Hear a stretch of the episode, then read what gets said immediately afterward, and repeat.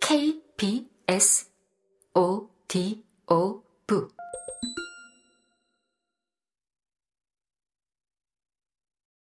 디아나는 아바나 대학을 졸업한 24 흑인 아가씨예요. 황 교수가 바쁜 자기 대신 가이드로 급파한 친구죠. 캐리어를 끌고 엘리베이터에서 내린 내가 호텔 커피숍 입구를 보니 마침 서서 대화하다 헤어지는 두 젊은 여자가 보이더군요.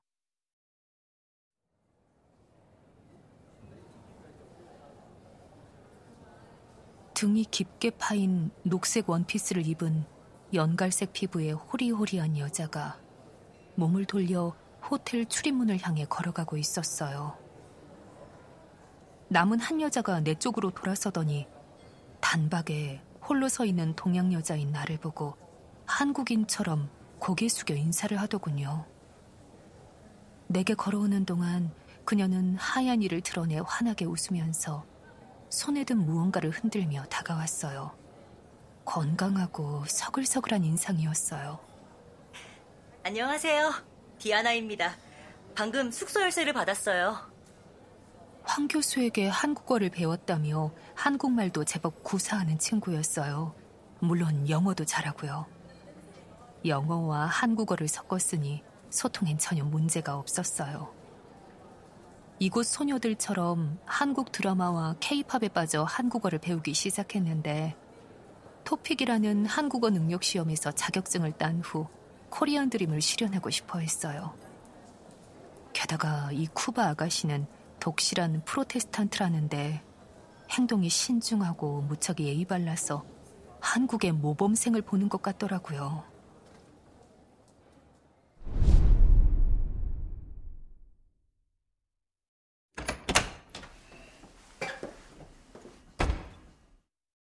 그날 호텔을 떠나 어떤 아파트로 숙소를 옮겼는데 아바나 최고의 부촌인 미라마르에 있는 전망 좋은 고급 아파트였어요. 실내 인테리어를 끝낸 지 얼마 안 됐는지 새집 냄새가 살짝 풍겼어요. 최고급 가구와 전기 제품도 다 갖춰져 있었어요. 사실 호텔보다 더 고급스러웠어요. 디아나의 설명에 의하면 갑자기 호텔을 바꾸려니 방이 없고 괜찮은 가사를 알아보는 중이라며 이틀만 임시로 머물 수 있다고 했어요. 내게는 손님방으로 쓰는 현관 앞 욕실 딸린 문간방을 쓰라고 했는데 거기엔 호텔 트윈룸처럼 침대가 두 개 있었어요. 중문을 열고 들어가면 널찍한 거실과 부엌, 잠겨있는 방들이 있는 것 같았어요. 주인이 3일 후에는 돌아올 거라며 되도록 중문을 열고 들어가지 말라는 부탁을 받았대요. 낮에 디아나와 함께 돌아다니다 저녁을 먹고 들어와 잠만 자면 되니 중문 안을 살필 겨를도 없을 텐데. 밤에 그 크고 화려한 빈집에 혼자 있는 게 난 싫었어요. 디아나에게 내 옆 침대에서 자면 안 되겠냐고 조심스레 물어보았는데 그녀는 기다렸다는 듯이 너무 좋아하며 승낙했어요. 디아나는 세상에 태어나 이런 좋은 집에서 자보는 게 처음이라더군요. 방 두 칸짜리 자기네 집은 할머니와 큰 고모, 아버지와 애인, 아버지 애인의 아들이 함께 살고 있다고 해요. 게다가 2년 전에 이혼해서 나갔던 어머니가 새 남자친구의 집에 들어가기 전에 잠시 일주일만 신세를 지겠다고 들어와 있대요. 혁명 후 쿠바는 집이 개인 소유가 아니에요. 주택난이 심각해요. 게다가 보통 두세 번 이혼하기 때문에 복잡한 가족 구성원이 할 수 없이 같이 사는 경우가 많아요.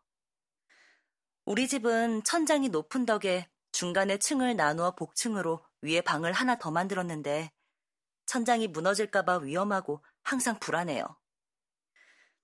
우리 세대는 결혼하려 해도 집이 없어서 결혼도 못하고 연애만 해요.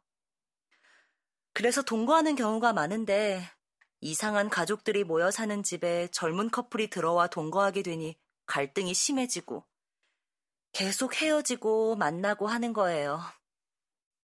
그래서 애인이 아침에 다르고 저녁에 달라요.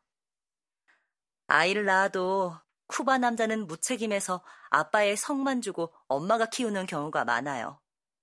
임신만 했다 하면 도망가는 남자들이 많아요. 그래서 여기는 임신 중절이 불법이 아니고 성행하고 있어요. 디아나는 애인 있어요? 아니요. 지금은 없어요. 당장 먹고 살기도 너무 힘든데요. 아, 정말 사는 게 너무 스트레스예요. 그래도 저는 참 다행이에요. 요즘 한국 관광객들이 넘치니 황 교수님이 이런 일거리라도 가끔 주셔서요. 관광객 팁이 훨씬 쏠쏠하거든요. 그럼 젊은 사람들은 사랑을 어디서 나눠요? 호텔? 우린 호텔 못 들어가요. 돈도 없고요. 우리나란 몇 시간씩 연인들이 방을 빌리는 모텔이라는 게 있는데. 저도 한국 드라마에서 봤어요. 그런데 한국 젊은 사람들은 다들 모던하고 예쁜 자기 방이 있던데요. 독립했거나 가족이 함께 살아도 말이죠. 사람들도 너무 잘생기고. 모두 예쁜 사랑을 하고 너무 행복해 보여요. 너무 부러워요. 저런 삶도 있구나. 저는 서울이라는 도시에 꼭 가보고 싶어요. 너무도 깨끗하고 반짝거리고 길거리의 사람들도 너무 아름다워요. 우리 쿠바 젊은 사람들은 맥주 한 캔 들고 주로 말레콘에서 데이트해요. 아, 여기도 까사 달길레르라는 까사가 있는데요. 방을 1시간이나 2시간 정도 빌려 잠깐 사랑을 나눌 수 있는 곳이죠. 그래요? 다 사랑하고 살게 돼 있구나. 그런 곳은 얼마 정도 하나? 한 시간 빌리는데? 순간 디아나의 얼굴이 붉게 달아오른 것처럼 느껴졌어요. 아마 착각이었을 거예요. 그녀의 얼굴색이 아니라 그녀가 몹시 부끄러워한다는 느낌 때문에요. 나도 참 주책이죠. 저, 전 잘 몰라요. 친구들 얘기를 들어보면 시간당 5쿡 정도 되는 것 같기도 하고. 너무 비싸죠? 우리 또래가 월급으로 버는 돈이 평균 20쿡에서 30쿡이에요.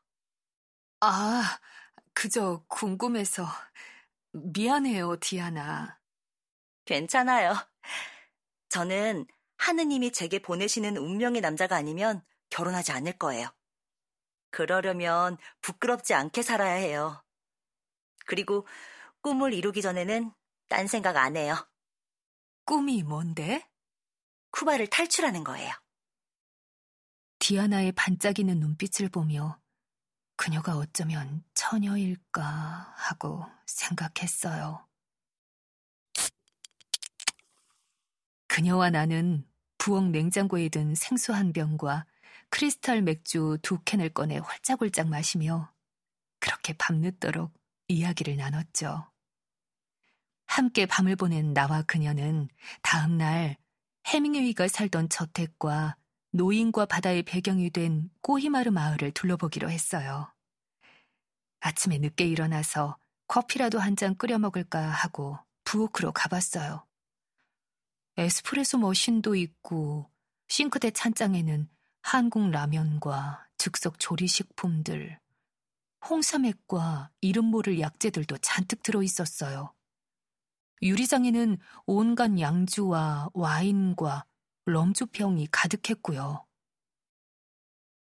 여긴 누구의 집인가요? 황 교수님네? 아니요. 그럴 리가요. 디아나가 웃었어요. 그럼 어제 디아나에게 열쇠를 준 모델 같은 아가씨네 집? 설마요. 까르멘은 황 교수님 심부름으로 나를 만난 거예요. 까르멘? 어, 이름이 잘 어울리네. 그런데 나는 예전엔 까르멘이 남자 이름인 줄 알았어요. 사실 그랬어요. BJ 오페라에서 까르멘이라는 집시 여인의 이름을 알기 전에는요. 까르멘. 영어식 스펠링만 보면 무슨 카레이소가 생각나기도 했으니까요. 디아나, 소피아 곤살레스 알아요? 내가 갑자기 생각나서 물으니 디아나도 황당할 밖에요. 어, 모르겠는데요. 나 그 여자를 찾으러 왔어요. 정말로요? 물론 쿠바 여행도 겸사겸사. 그 여잔 누군데요? 어, 글쎄요. 나는 왠지 쉽게 설명할 수 없는 그 상황이 우스워서 킥킥 웃었어요. 소피아라면 왕년의 이탈리아 여배우, 눈도 코도 특히 입이 시원스레 큰 육체파 여배우의 얼굴만 뜬금없이 떠오르기도 해서. 소피아 곤살레스라. 쿠바에선 흔한 성에 인기 있는 이름이네요. 소피아란 이름의 어원은 베리 와이즈하다는 뜻이에요.